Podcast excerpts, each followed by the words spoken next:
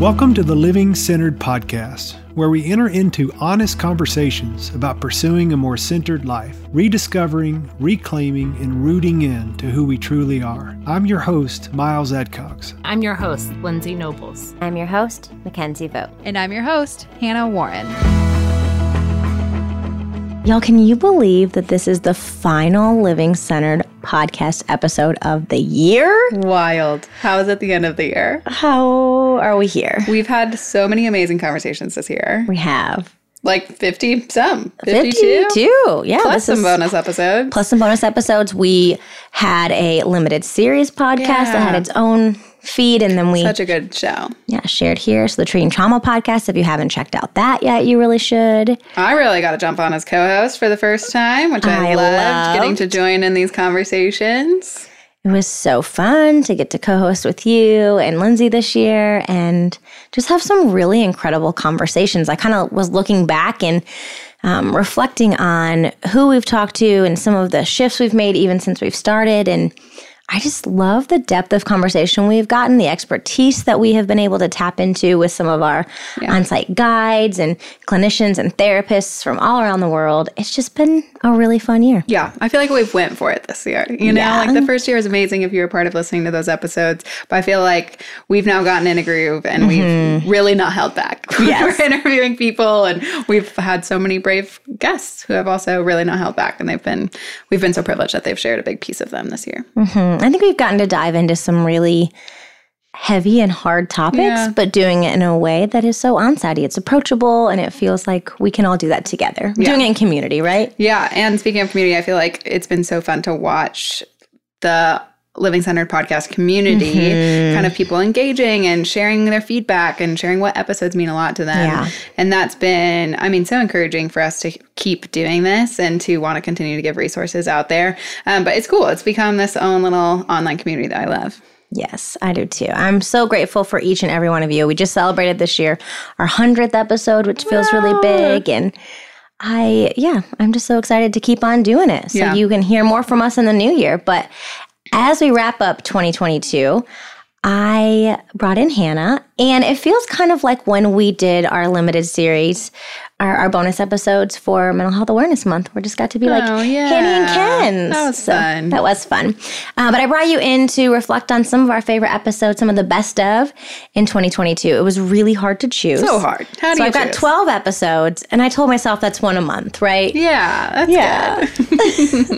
so we pulled in a lot of our favorites, and I'm excited to to chat a little bit more about it. So, welcome to the Living Center podcast. First up is an episode with Caroline Bravo, who is one of our incredible on-site guides. She leads yeah. on-site intensives, I want to put Caroline in my pocket and keep her forever. Yes. I just want to be best friends with her. Yeah. Yeah. This was uh, one of my favorite. It may have been the first episode it may have been the I first one we co-hosted together. It's definitely the first one I did in person, mm-hmm. and that is always special yes. and sacred.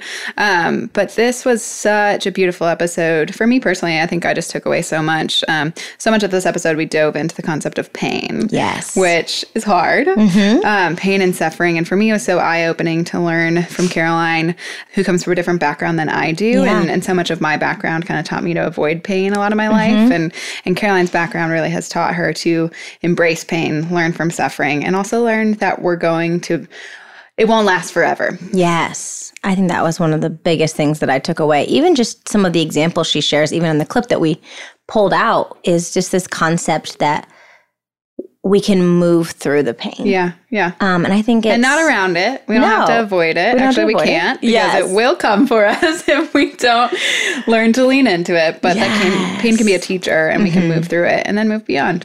I love the way that she shared about her Buddhist practice and how she brings that into not only her own life, she gave us a ton of beautiful stories of her own life, but then how that has influenced her practice and how she's used some of those principles in working with clients to help them wade through what they're walking through. Um, yeah. I think it, this is an episode that all of us needed, especially yeah. when it came out. Yeah. Um, walking through some pain and suffering. Yeah. And I think it's a reminder that it won't last forever. Whatever, if you're in a hard season today, it will not last forever. Yeah. It was such a gentle gentle invitation.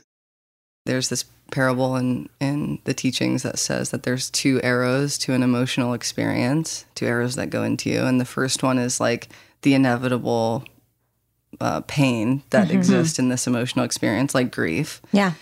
Deep, some, and for some people, deep, deep grief. And then the second arrow, which you have a choice in, is the suffering.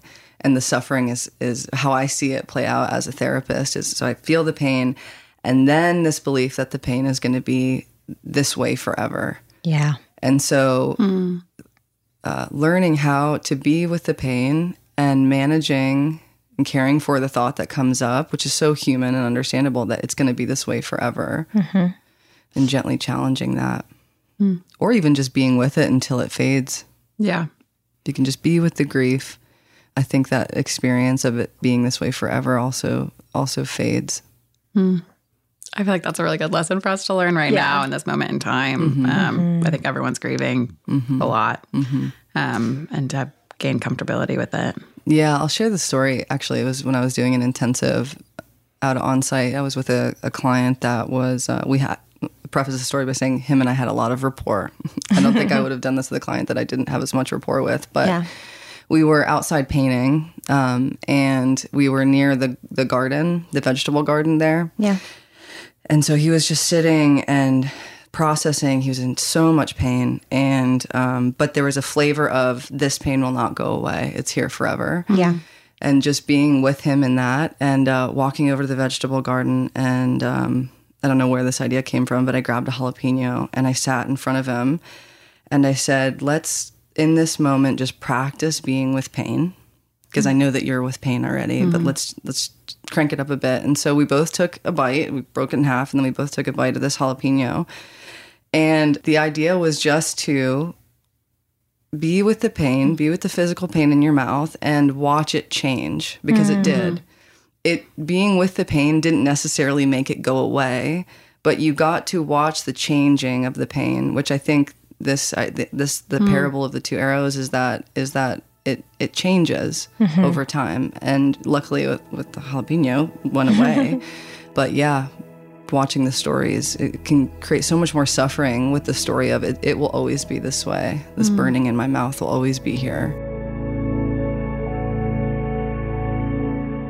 So I loved Caroline's interview, and another one of my favorite interviews of the year was Shauna Niequist. We love And Shauna. if you've been listening very long, you know that she's my hero.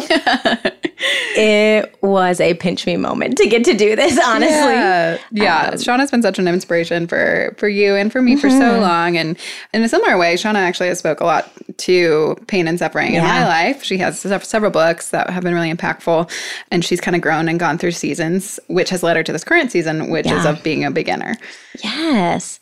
So, uh, so much of this interview was grounded around her newest book that she has out. That's, I guess I haven't learned that yet. And I just even that that, statement. yeah, it's so permission giving Yeah. and invitational to ask questions and lean into curiosity and to just give yourself grace for not having it all figured out. Yeah. Um, that was such a good episode for me um, because I hate that feeling. I hate not knowing things. Uh, our Lindsay always makes fun of me and Mackenzie because we always want clarity. We're the Mm-hmm. Clarity gals. We love to get clear about stuff. And, and while that can be a really helpful thing, it also, um, there's a lot to learn from not knowing things, Mm-hmm. from being a beginner, from asking questions, from getting curious, from starting over. And that can feel really scary. Um, but I love that this episode kind of showed you a, a pathway to being a beginner again. everybody has their handful of things that we're never going to really nail. We're always going to kind of manage the tension of it. And that's one for me. Hmm. That's really beautiful. I guess I haven't learned that yet. Is you, the title of your new book. And so as we're talking about learning, and you were saying that's one of the lessons for me that I keep learning. Can you talk a little bit about the beauty of learning? Because I think in a culture that tells us we have to be experts, um, I have to know this, or, you know, fool me once, shame on you, fool me twice, shame on me. Like there's just such an ownership to not be learning. So, what is the beauty and what is the magic of learning? I think a lot of what pushed me or invited me to write this book is exactly what you're talking about, Mackenzie. That idea that, that a good adult or a mature person knows everything, has certainty, Yeah. has nailed everything down, um, knows the answers, is is an expert in their field, and and it's sort of the cement has dried.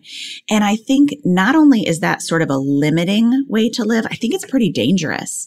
Yeah. I think our world changes fast enough where if we're not learning all the time, um, we put ourselves in a really bad position in terms of being closed to new ideas mm. or emerging thoughts or new feelings and moving, you know, is like a very kind of comprehensive crash course in being a beginner in every way. yeah. And the moving, so the moving process sort of put us into like the rookie position again.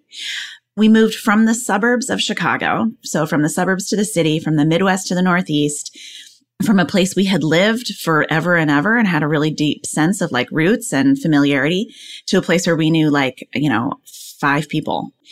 And so initially we were in this like beginner mode Yeah. in our move in the move part of our life but it became like this really contagious life-giving thing like wait a minute what if in addition to being curious about this city i was also like curious about our marriage and curious about my writing mm. life and curious about being a good parent? And what if instead of approaching every situation as an expert who has answers I were to approach every situation as a learner who can learn something from every conversation and every interaction, that has become a really life giving, really freeing way to live.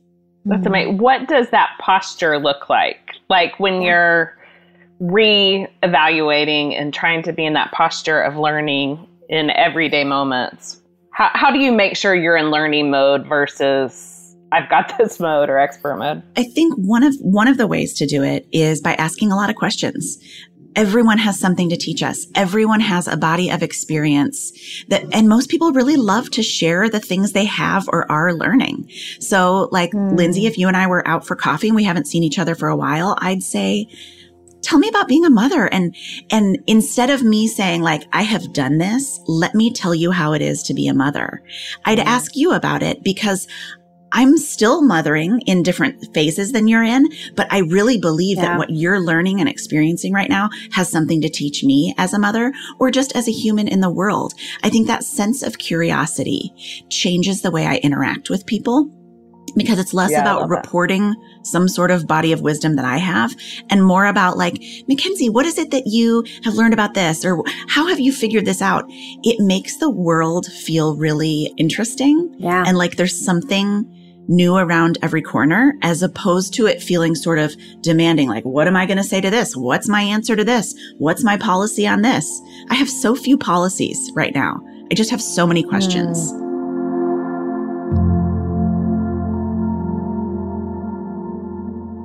All right, I loved this episode with Kathleen. Our next clip is from an episode with Kathleen Murphy, who is our clinical director here at Onsite. And brilliant. and she's so brilliant. We recorded this interview, and literally, it was two and a half hours Wow. that I cut down to about 50 minutes. One, we were just getting to know her. It was when she first started here. Um, and I was just fascinated and hung on every word she said. I wanted to know all about her. Lindsay and I loved getting to know her. And in this interview, she really dives into something that's really near and dear to her heart and what's her specialty coming in. And she has brought a greater understanding of trauma and a reframe for me, especially, but even for the way that we approach trauma here at Onsite. Yeah. Um, with the polyvagal theory. So she Yeah. dove deep into the polyvagal theory. Yeah, I feel like some of these words are like mental health buzzwords right now, Yes. especially trauma. I mean, everyone's kind of talking about it. Um, it's kind of trending. But even um, if you're in mental health world, a lot of people are talking about polyvagal right now, and it's like, what the heck is that? Um, Yes. and I've read a lot on it. I've seen illustrations, and it still didn't super make sense to me until Yeah. I heard Kathleen talk about it. And she does it in such a human, inviting way that helps you really understand what's actually going on in my brain and body in, because of trauma. Yeah. And so it was such a tangible, thoughtful, uh, clarifying episode for me. Yeah, and Kathleen just has a really great way of simplifying things. One of our articles in this year's on-site journal is like called hashtag trauma, just all the different ways about this trending topic. And we ask all of our clinicians to state kind of a misconception and then a reframe around it. Um, and the misconception was trauma is what happened to me. And she reframes it as to say, trauma is what's happening to you now, currently in the moment. And so I think this interview does a great job of showing how trauma shows up and continues to show up until we can find the tools to address it. Yeah. And she did it in such a tender way that yeah. uh, trauma can be such a scary or intimidating word or thing to think about. Or yeah. we just think, ah, not for me. Or we count ourselves out. That's not trauma. All the mm-hmm. things we tell ourselves. And so she did it in such a way that really just made it personable. Grounding. It was really grounding and normalizing. I loved it. So I love the polyvagal theory because the word trauma has been used everywhere so much that mm-hmm. after a while I begin to ask myself, okay, well, what does it actually mean? Yeah. And, you know, I have been in the fields a long time. And as a recovering person, I've had to look at doing my own work and you know, when I first came into the field, trauma meant your story like this happened, that happened, this happened, that happened. But I started thinking to mm. myself, does telling your story really help? Yeah. In a meaningful and long term way. Yeah. And it and I'm not saying I don't want to be dualistic, but I'm saying maybe it's only part of the deal. Mm, yeah. And I started thinking, well, when you're traumatized, what is traumatized? Mm. And so that brought me into a big, bigger question like, uh, just, you have to bear with me, but yeah. it's like, well, what is it to be a human being? Totally. It's like, because if I see a horse out in the field and the horse is barking, for an example, mm-hmm. I'm going to go, there's something wrong with that horse. Not because the horse told me a story, this happened, this happened, this happened. It's because I know something about horse nature. Yeah. And that horse is whinny, they don't bark. That would already let me know something happened or something is going on. So mm. it's not the story of what happened that let me know. It's I know that this animal, that this being has moved away from their nature. Yeah.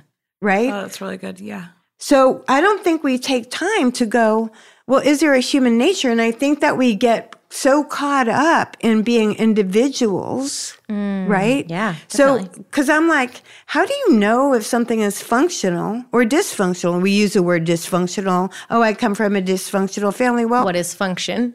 Yes. Yeah. Like, for instance, if my car doesn't work, you know what the function is. Since I know mm. what the mm. function is, yeah, it's to get me from point A to point B, right? Mm-hmm then I can recognize dysfunction. Yeah. And I think it's kind of nebulous that we have about humans. And I'm just going to say our basic nature mm-hmm. as human beings is that we're valuable. We're inherently valuable, mm. that we mm. can't earn it or lose it. So when you think about how much time is spent on trying to acquire worth and value, you can't acquire more of something that you already have. So it's a useless mm. endeavor. We can tell our story and we can get some relief, but it has to be followed up with practice. Mm-hmm. Yep. Right. And to me, the polyvagal is one of those ways that fits in with every modality to go, yeah, this person has learned to live in a system of disconnection. Is like, and when you teach these tools, people get it right away. I love this next episode because mm-hmm. it's another episode with one of our amazing on site guides, Brendan McCarthy. Brendan McCarthy. And this was another episode where you and I sat down, and before we knew it, three hours had gone by. Yes. Because we just found so much to talk about, and we're getting to know him and mm-hmm. also just learning so much. There was so much applicable stuff in this episode. Um, and in this episode, we talked a lot about his story and his yeah. story from childhood um, and kind of what we can all take away from that. And he introduced us to this concept of the seven rights of a child. Yes. And this concept is so fascinating for me. I remember hearing it first in my Living Centered program and then diving deeper into it. And it's just the seven things that we all deserved as children. And so things like the right to exist, uh, the right to separate. And it just was really profound when I learned it. And so getting to do a deep dive with him was really incredible. And my hesitation, a lot of times, in doing a lot of this work and going back into your story, especially around childhood, is a fear that I'm blaming. Mm, I'm blaming mm-hmm. my caretakers who I know were doing the best they could. Totally. I'm blaming, you know, situations and circumstances when really he does it from such a graceful lens to say, we're not blaming, we're naming. And we're claiming the ways that it could have been better. Yeah. Um, and, and then we're giving ourselves the invitation to come alongside ourselves. Yeah. And I think when we, instead of name and blame and name and claim, Yeah. we can take back ownership even now. So many Yes. of us did not get all of our rights all the time as a Mm-hmm. kid. And now we get to give that to ourselves. We get to reparent ourselves and give those things the seven rights and so much more, whatever else we're needing. So even, I found this episode so applicable because it wasn't just for people that have kids. I think that was really helpful even for you as a mom saying like how do I instill these rights into my child? But even for me as someone who doesn't have children, it was like how am I doing this for myself? How am I fighting for that? How am I taking care of my inner child and really um, giving her maybe what she didn't get? and reparenting. This is another one of those interviews that if you really want to deep dive into it, you can check out our 2023 on-site journal because uh, I, after this interview, asked Brendan to dive into this a little bit more and write an article about it. So you can learn all about reparenting yourself. Yeah, at onsiteworkshops.com backslash journal.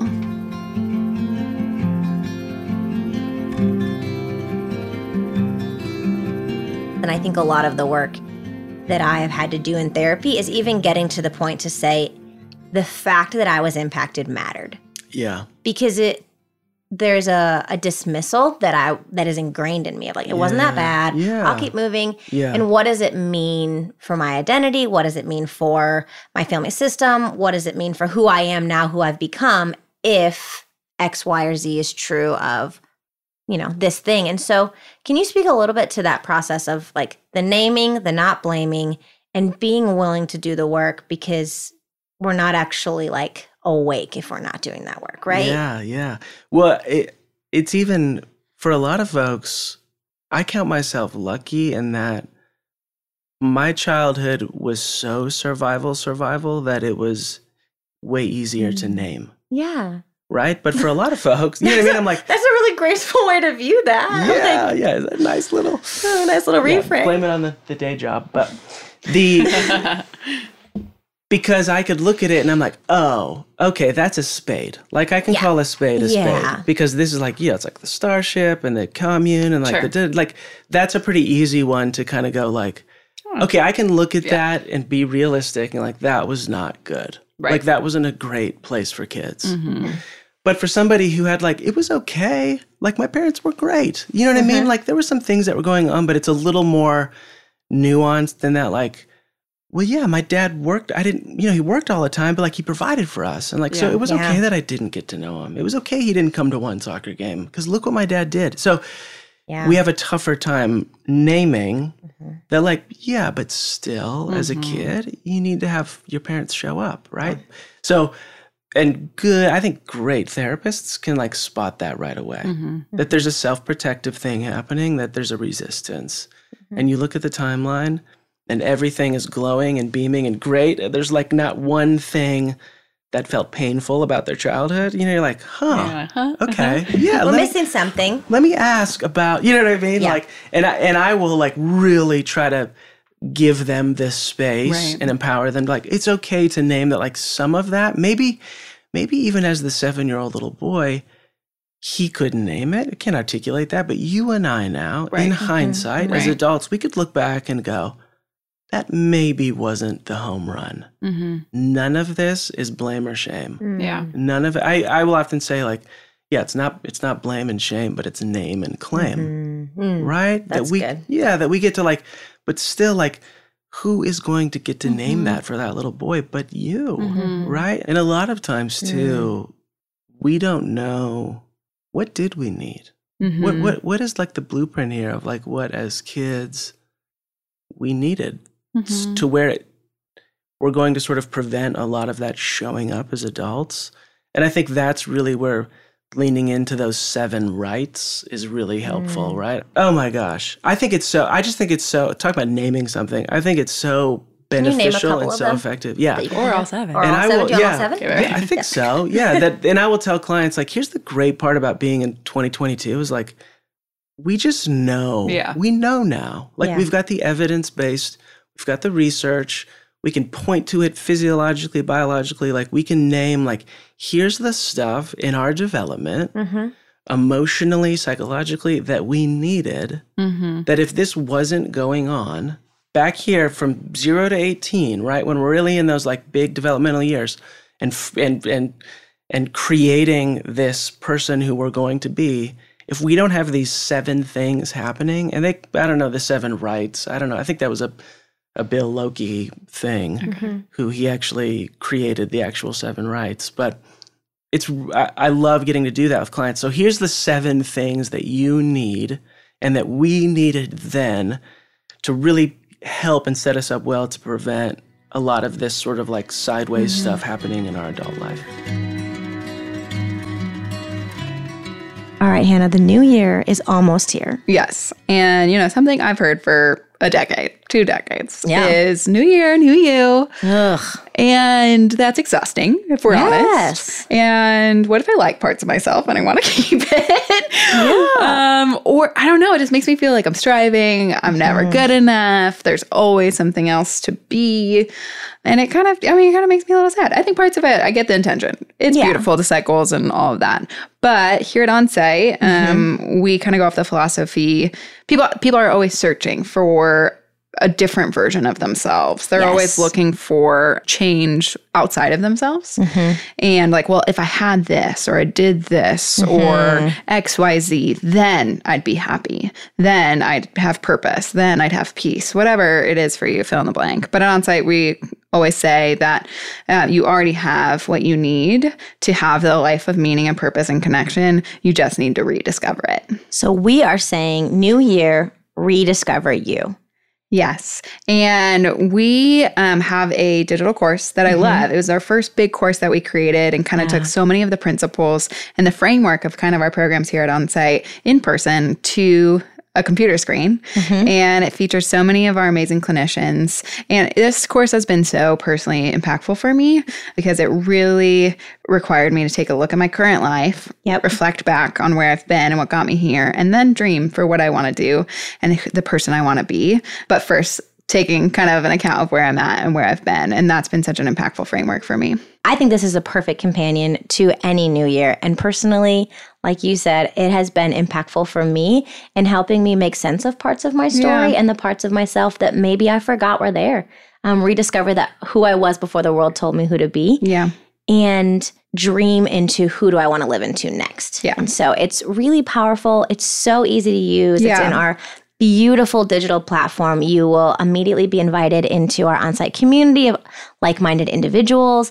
And we just hope that it meets you exactly where you're at this year. Yeah, I think it's such a beautiful roadmap for the start of the year. Yes. It's a six week course. So, mm-hmm. I mean, so many of us want change, but it's really hard to do it unless if we have a plan. Mm-hmm. And so this is like super achievable plan and there's a guide and there's an outline but it's also like you can do it it's accomplishable it's yes. not going to take the whole hours year. of every day. It's not going to take you a whole year to get through it. But if you can set aside a couple hours a week or a half an hour a day mm-hmm. um, to go through this with the help of our kind of trained guides and the Onsite community that you were just referencing, uh, it's such a good strategic plan to help you kind of get the jumpstart back into the life that you desire at the start of a year.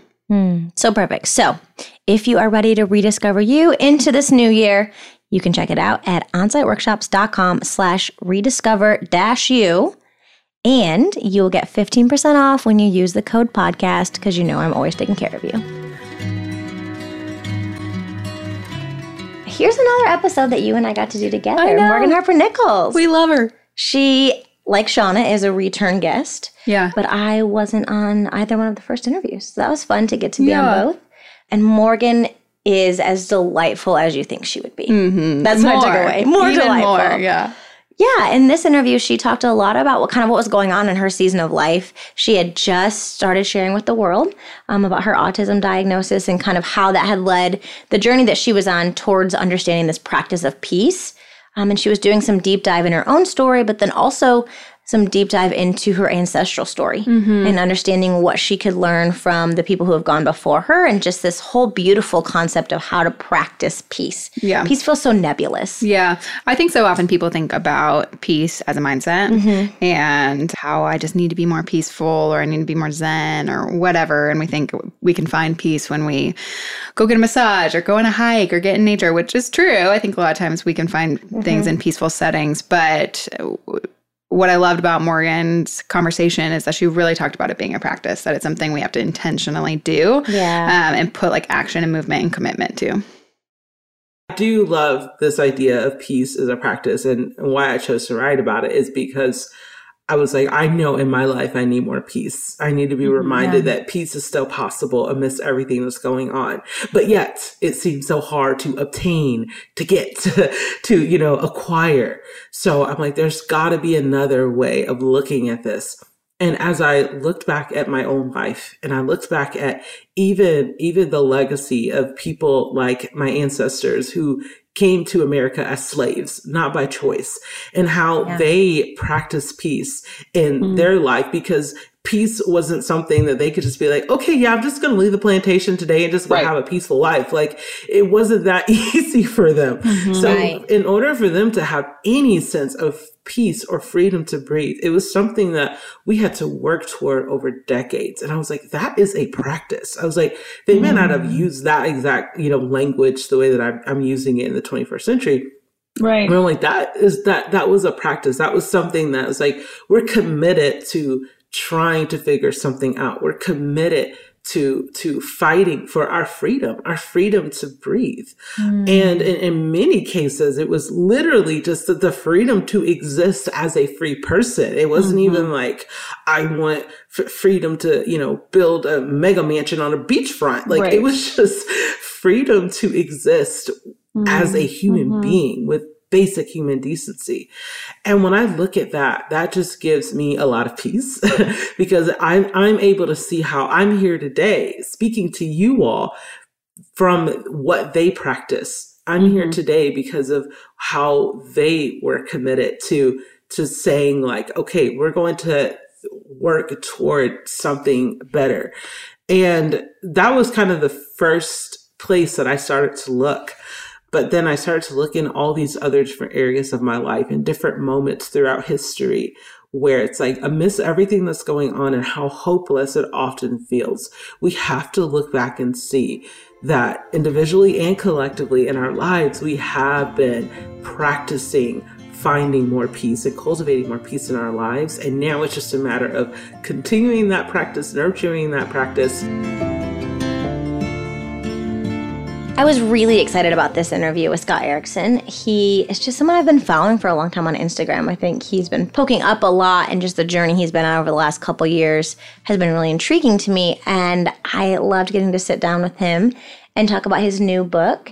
And it's just all about the idea of a death of a dream, which feels kind of wild, but in this context, what the death of a dream opens up for us and how we can really lean into the reality of our life and show up more wholeheartedly to the life that we're living when our dreams die. And kind of, he, he just kind of shares his own vulnerable story of how his life imploded and how he started from the bottom um, and shares some of his own journey with depression and suicide ideation. And it was a really powerful episode. And I felt so honored that he trusted us and kind of entered into the space with us. Well, what's holding you back from that now? And because what I want to do is trust that the universe is kind of like maybe now is the right time. But you're like, but I don't like who I am now. I, I have all these like mm. vulnerabilities and weaknesses and limitations. And it's like, yeah, and those are what's going to uniquely contribute to how mm. you're going to do it now. And that is kind of what a lot of the book is. Like the it's the the tagline is like what's the surprising life beyond the death of a dream?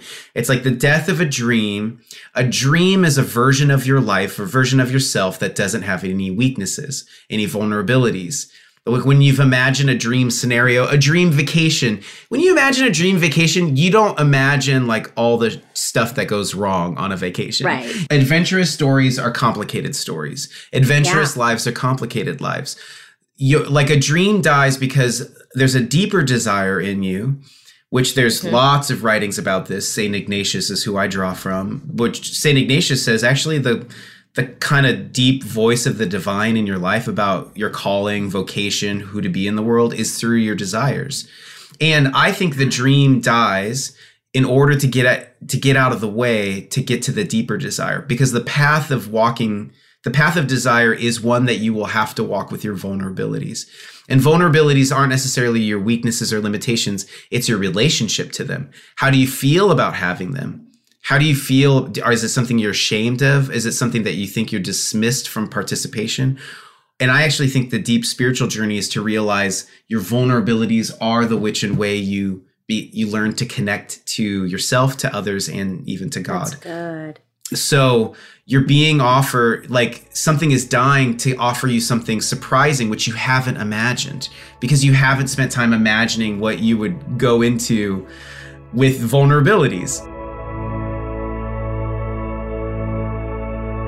This was one of my favorite conversations we had all year because mm-hmm. it was with one of our favorite people, Dr. Ed Barron. Yes. Dr. Ed, if you haven't listened to this episode, he's joined us a couple times mm-hmm. on the Living Centered podcast. Um, and he also is one of our facilitators for Emotionally Smart Leadership. Dr. Yes. Ed is a brilliant uh, consultant on leadership, organizational leadership, and psychology. And we have just learned so much from him around psychological safety and the importance of diversity. Yeah. And so that's what I loved. We really dove into that in this episode. And, and I think you and I were kind of vulnerable about like, hey, we feel a little fumbly sometimes yes. going into these conversations, but that's a good way to go in. Mm-hmm. That we mm-hmm. can go in curious and hungry and willing to get it wrong in in order to uh, try to learn how to create more safe and inclusive environments for everyone.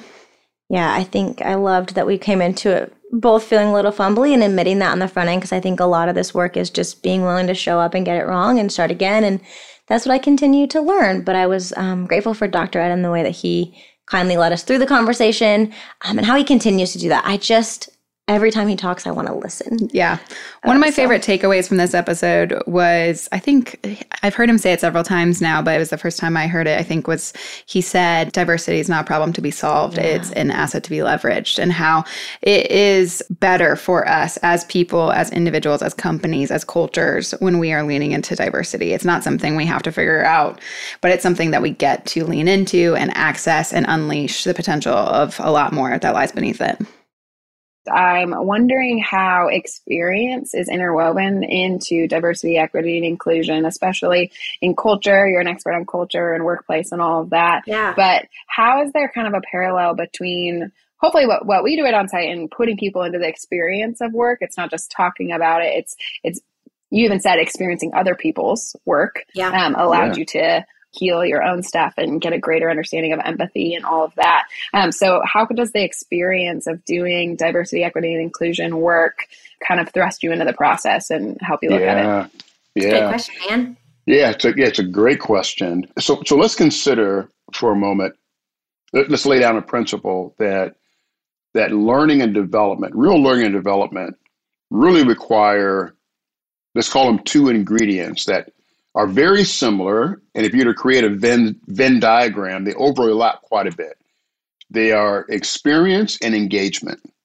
Mm. So you can have an experience and be sort of passive in that experience, sort of hmm, observing. Mm-hmm. But to the extent that you're having that experience and the, and the engagement is high, mm. th- that's kind of the seed bed for this learning development or what we're calling transformation.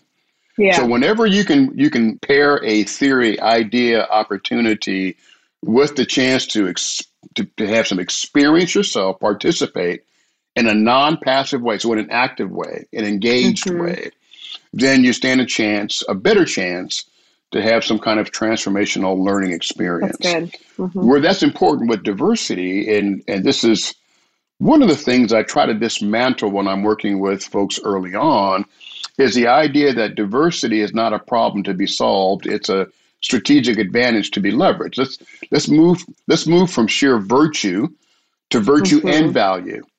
Because mm-hmm. if it's if it's just virtue, if it's the right thing to do, then if you are a member of a of a dominant group, whether that's male or white or able-bodied or cisgendered, wh- whichever group sort of sits in the place of power, if it's strictly virtue, then you are being virtuous by allowing someone else to engage or be involved. And that's and that experience is still passive because you're not learning. Right. There's no exchange going on, right? But if it's not a problem to be solved, but a strategic advantage to be leveraged, and if I'm somebody that's trying to do good in the world, goods, products, services, whatever it is, for profit, nonprofit, doesn't matter. I think what I'm doing matters then I need to be informed. I need to be inclusive. I need to know what I don't know. I need to have people around me that are thinking differently. All those things that come with diversity. Mm-hmm. And so the experience might be examine your your your entertainment choices. If you're listening mm. to podcasts already, maybe you want to tune into some podcasts that that offer some different perspectives or come from different different voices, right? Mm-hmm. Uh, examine your relational circle. Who's who's who's truly in your circle? That's I, I call them the people that eat dinner with you in your home. By the way, not out at a restaurant. Not out and about. not out and about. In in your home. So examine your relational circles. Challenge your comfort zone. The comfort zone, in my definition, can only move in one direction, and that's smaller and smaller and smaller. Comfort mm. comfort zones don't grow; they get tighter and tighter and tighter by definition. So expand your your comfort, right? Get out of your comfort zone. In fact, right? Break it. So there's a number of things that you can do, but experiencing means that now I am getting to know someone about someone about something. Now it's no more. It's no longer mysterious, and it's no longer the other what, what I find interesting is um, whoever the other is in your life, whatever marginalized group that that person may belong to, as soon as you meet someone from that marginalized group, they are no longer the other. Mm-hmm. Re- rehumanize. Mm-hmm. That's the value of experience and engagement. This interview, I was on the edge of my seat, so excited that yeah. we got to interview her. Uh, Erin S. Lane is an author and is just so brilliant. But her new book, Someone Other Than a Mother, I think really spoke to me. Obviously, I'm in a mm-hmm. season of like mothering, and the entire idea and premise of this interview was switching our narrative from mother as a noun to mother as a verb. Mm-hmm. And it honestly, it's something I've gone back to a lot of a lot since the interview. And some of the concept of mothering and community, yep. parenting and community. I think it just was really expansive in our understanding of the way that we can tap into mothering and a lot of different roles in our lives. And it isn't just for people who are mothers. Yeah. But just the ways that mothering shows up in a lot of different relationships. So I love this. yeah i love this episode so much um, i think erin's approach to this is so important mm-hmm. especially for women uh, motherhood can often be such a big bucket of identity that we get yeah. Put into and um, it's a beautiful part of so many women's lives and for me as someone who doesn't have any children of my own um, it was really encouraging to reclaim that word too the mm-hmm. mother as a noun and see how i get to show up for my friends and their kids and be a part of this larger ecosystem of family family and it's not just a parent child, but what does it look like to mother? Um, so I really loved that this kind of reclaimed a lot of that. Prior to having a kid, my identity certainly was more entwined with work, as you mentioned. Yes. And that then it's like you have a child and then it's like it gets bifurcated where it's like oh i i work and i have a baby you know but i how do we like right size and put our identity in who we are and yeah yeah what's the advice for like reconstructing that identity that i think so many people get it wrong yeah, this is lifelong work. so I you don't have an easy answer for us, Erin? Three easy steps. Um, but I can tell you some things that were and are still important to me. Um, yeah. Part of this book is a story of rewriting my own story because it didn't make sense to me why I had become a parent, and it didn't make mm-hmm. sense to me why other people were so excited about it. And so part of the book is about how do we write more generous stories for ourselves and for other people. One of the ways I do that, and I'm learning to do that, is by really trying to move from mother as noun to mother as verb. Hmm. Because I do think there's something about noun that puts on a heavy cloak. I am a mother. I am eternally a mother. I will never not be a mother. And there's something about mother, the noun, that feels sometimes way too all encompassing for me.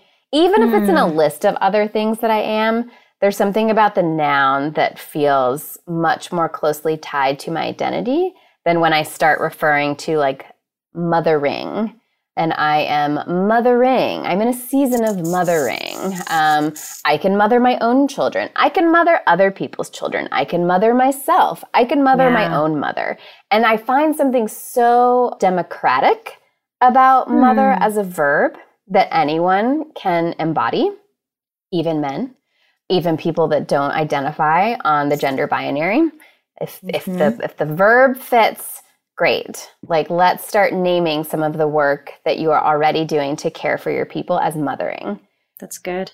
And there's something about that that also lets me say, okay, I am putting mothering down, and now I am writing, and now I am reading, and now, right? And life's not that clear. Obviously, these things are intersecting from time to time, but I think there is something really powerful that I learned from other women writers who write about mothering as a verb that is one way I'm trying to reframe for myself.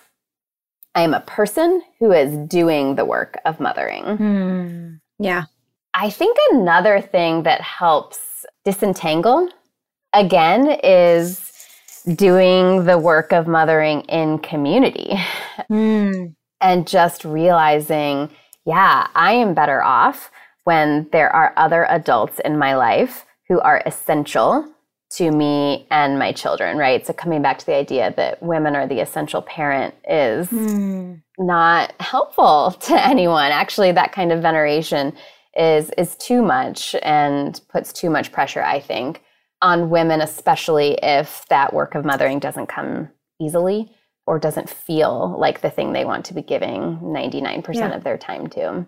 So, I think that's part of the reason why my partner and I chose to foster and then adopt because we were like, if we become parents, and we weren't even thinking of it as becoming parents, we were thinking of it as co parenting in community. We wanted to co parent yeah. in community. We didn't actually want children of our own, um, in quotation marks. And quickly realized um, that all of the things that other people were worried about with fostering oh, you're going to have so many social workers in your home oh, you've got so many like appointments and like government paperwork. And I'm like, yeah, I'm happy to be co parenting with the government. Like, I would like to be subsidized in my work. I would like uh, a bunch of therapists and legal experts, and like, I would like these other adults to come around me and mm-hmm. and do the work with me. And honestly, when the adoption went through, a lot of that support was no longer a regular part of our yeah. rhythms. And I grieve that. And I still think, how can I regularly have people in my life that remind me that I'm not going to be the only essential adult in my child's life? This episode was so fun because it, it, dove into one of our favorite topics that we often bring up on the podcast the Enneagram. I want someone out there who's doing a case study to just keep track of the amount of times that we talk about the Enneagram because it comes up so often, yeah. even when I think it's yeah. not going to. Yeah. Somehow Lindsay will say, like, oh, as a four, what if yes. we did this through this lens or whatever? It's just a really interesting lens and paradigm that has helped a lot of us in our emotional wellness journeys.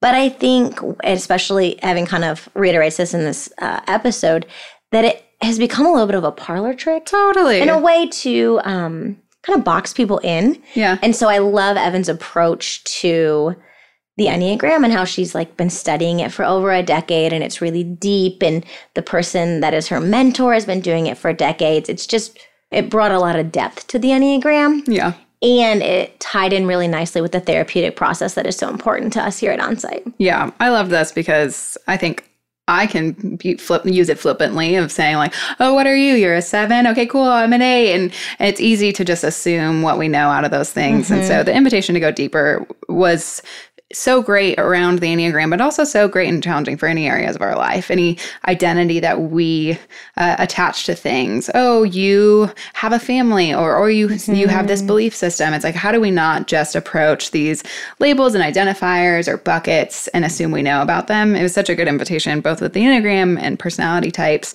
um, and also so much more to just really kind of go beyond the label. I felt like in the circles that I ran in, especially in Nashville, mm-hmm. you couldn't turn right or left without people talking about the Enneagram and to hear you say, this person's been teaching on it for 40 years, like you've been studying it for a decade, where it has this very deep history.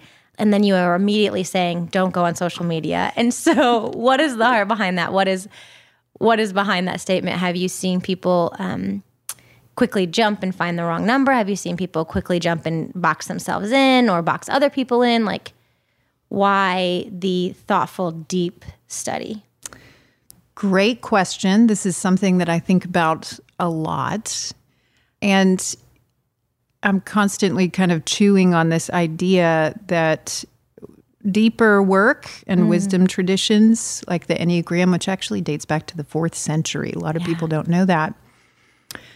But these really old practices that involve meditation and mindfulness and introspection really kind of fly in the face of modern day culture that's all about immediacy and convenience. So, this is the point in which I think the Enneagram can be really interesting. And then when it gets to actually applying the work, mm-hmm. people tend to lose interest. Yeah. because it will open you right up yeah. and it will reframe tendencies and patterns and your reactivity in such a way that honestly is kind of difficult to look at. Yeah. And the point of that is so you can incorporate that self awareness piece in and make some fundamental change in your own life. So it's very parallel in terms of therapy. A lot of people are resistant to going to therapy because they're afraid of what's going to come up. I yeah. know that that was certainly the case in my life. Yeah. Yeah. Didn't want to open Pandora's box. What's going to be behind the door? Right. That. Yeah. Right. Definitely. So you can't blame people, but you know, I've learned that that's really the only way you can heal mm. and repair is by being willing to kind of take a step into the dark. So the Enneagram is really useful for navigating that step into the dark because it functions like a map. It helps us show show us kind of what we pay attention to and what we miss. Mm. You know, our blind spots and what happens when we feel reactive and want to defend ourselves. And uh, the cost associated with that move. So I find that, again, it just dovetails beautifully with deeper therapeutic work. Uh, but to your point, you know, to, in answer to your question, I feel like our culture does not necessarily value the pause. Yeah. Mm. It's so necessary.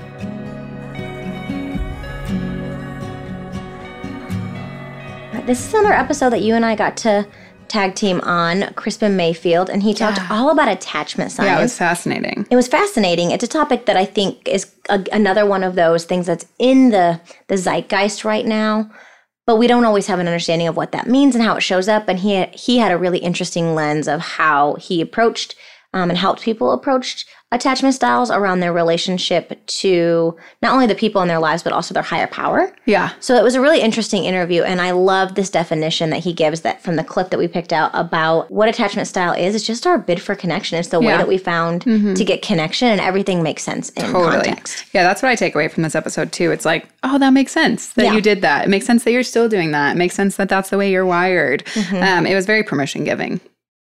I really like what you said about validating that. Like there's a reason i do hmm. this. Yeah. And that was one of the biggest things that came out of attachment theory is that people do things for a reason. People do these things that might look illogical but it's because this is the way that you learn to get connection. Yeah. And the picture that i've used before is thinking about a plant that is put in a dark room and it grows sideways right towards this little crack in the window. Mm. and you wouldn't look at that plant and be like oh like that's a that plant is broken. Yeah. Right?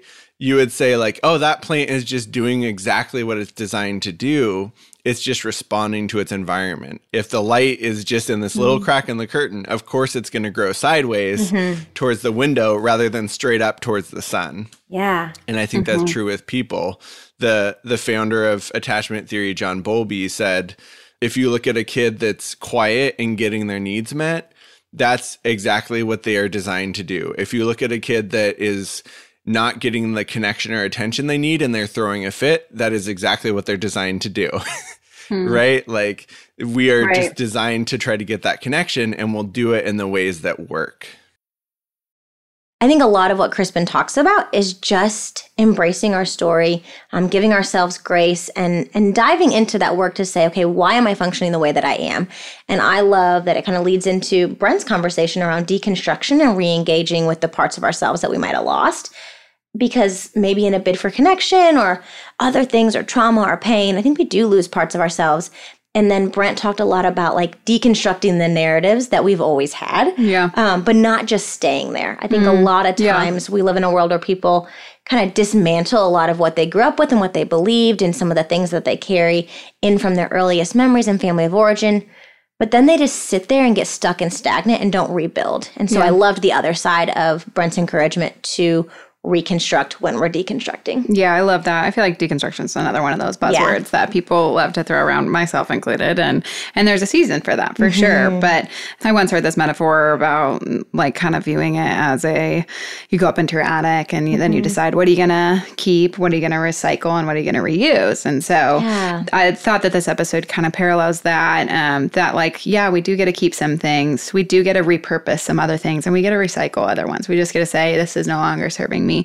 But we have to go through the process. If we just stay deconstructed, we're just like open heart surgery. You know, yeah. we have all these open pieces. And so we don't have to be sewn back up in the same way, but we get to decide how we heal and how we move forward. Mm, so good. But for most of us, I feel like we have this homing beacon, and I call that the heart. Yeah. And so truly for me that was the big revelation was I I left my heart or I tried to use it for my own purposes. Mm-hmm. You know, the heart being the, the space of enthusiasm and wonder and, and desire and longing and fear and despair and all that kind of stuff. Like th- these are heavy things uh, that we carry. And so usually by the time we start feeling the weight of that, we try to get out of there. Yeah. Um, and if we don't have a, a good thing to grab onto, then we end up just kind of tumbling down the mountain. And so that happened to me. With what I would say to people in that position, because yeah. I, first thing I would say is, I'm glad that you're thinking critically, and I'm glad yeah. that you're deconstructing. That is a good thing. Mm-hmm. Um, we can't stay in deconstruction, which would just be pure chaos. Right. We have to put it. We have to piece it back together. That's good. And so moving from, and this I didn't come up with this. I'm borrowing borrowing this from, from somewhere I read it, but we move from order to disorder to reorder, and that is the path. And so our lives start with a particular amount of order. Here's how here's we're presented with the world and with some values right. and with some uh, worldview and paradigms, uh, and then we usually will begin to deconstruct those in adolescence and oftentimes tragically much sooner if if we have trauma in the home or mm-hmm. abuse yeah. going on and stuff like that. Uh, and so what I would offer is um, one, you, de- deconstruction's good. I'm glad you're doing that. Uh, and there's some there's some helpful tips with deconstruction.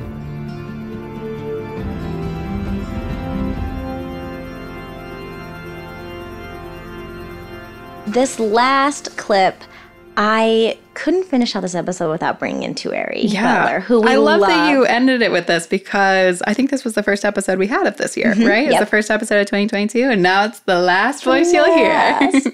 Tuere is the most incredible human. We met her uh, doing our, uh, as she shares in the interview, our emotionally smart leadership pilot program here at Onsite, and what I loved about that in particular is that well, normally on site you don't get to talk about what you do. We kind of loosely held that here with that emotionally smart program.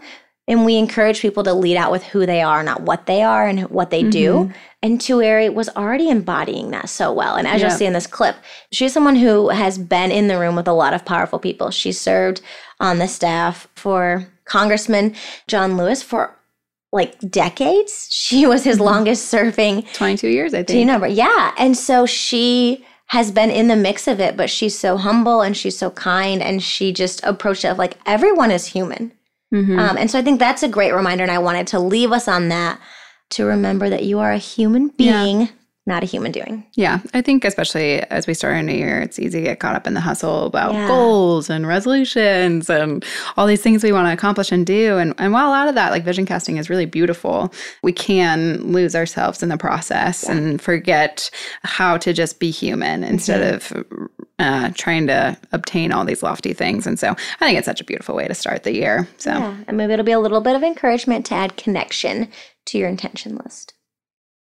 Been around a lot of celebrities and, and high officials and people who we all look up to and, and follow on Instagram and Twitter and you know, develop this narrative of how their life must be yep. and what kind mm. of people they must be. And I always go into meeting and interacting with a person just because they're a person. So a lot of times in my 22 years, I never introduced myself as, hey, I'm Tuere, Congressman John Lewis's district director. I would wait and say, hey, I'm Tuere. How are you? That, mm. yeah. that simple just interaction. And I think that it's important for us to realize that we are all humans, like you said, Lindsay, we're all humans first. So why don't we just get to know each other as people? And that's one of the things I loved about going through you all's program when we got there. It's just, oh, this is this is Lindsay, this is Mackenzie, this is Tuere. There's no other information. And I think uh, we need to get back to just saying, hello, how are you? You know, what do you like to do? Not what do you do? Yeah. Because what you do doesn't define what kind of person you are. And I think that we put this, these definitions or these expectations on people because of the the positions or careers that they have and thinking that then they're above or better than or better off. And that's not the case. All right, friends. Well, that is a wrap on 2022 for the Living Centered podcast. What a year. What a year. We are so grateful for you. And I hope uh, that you will join us again in January. Thank you for listening today and for committing valuable time to share space with these powerful stories. Make sure you hit subscribe to get all of our inspiring conversations with these incredible people delivered directly to you. And if you found this conversation particularly impactful, consider supporting the show by leaving a review on Apple Podcasts or wherever you listen.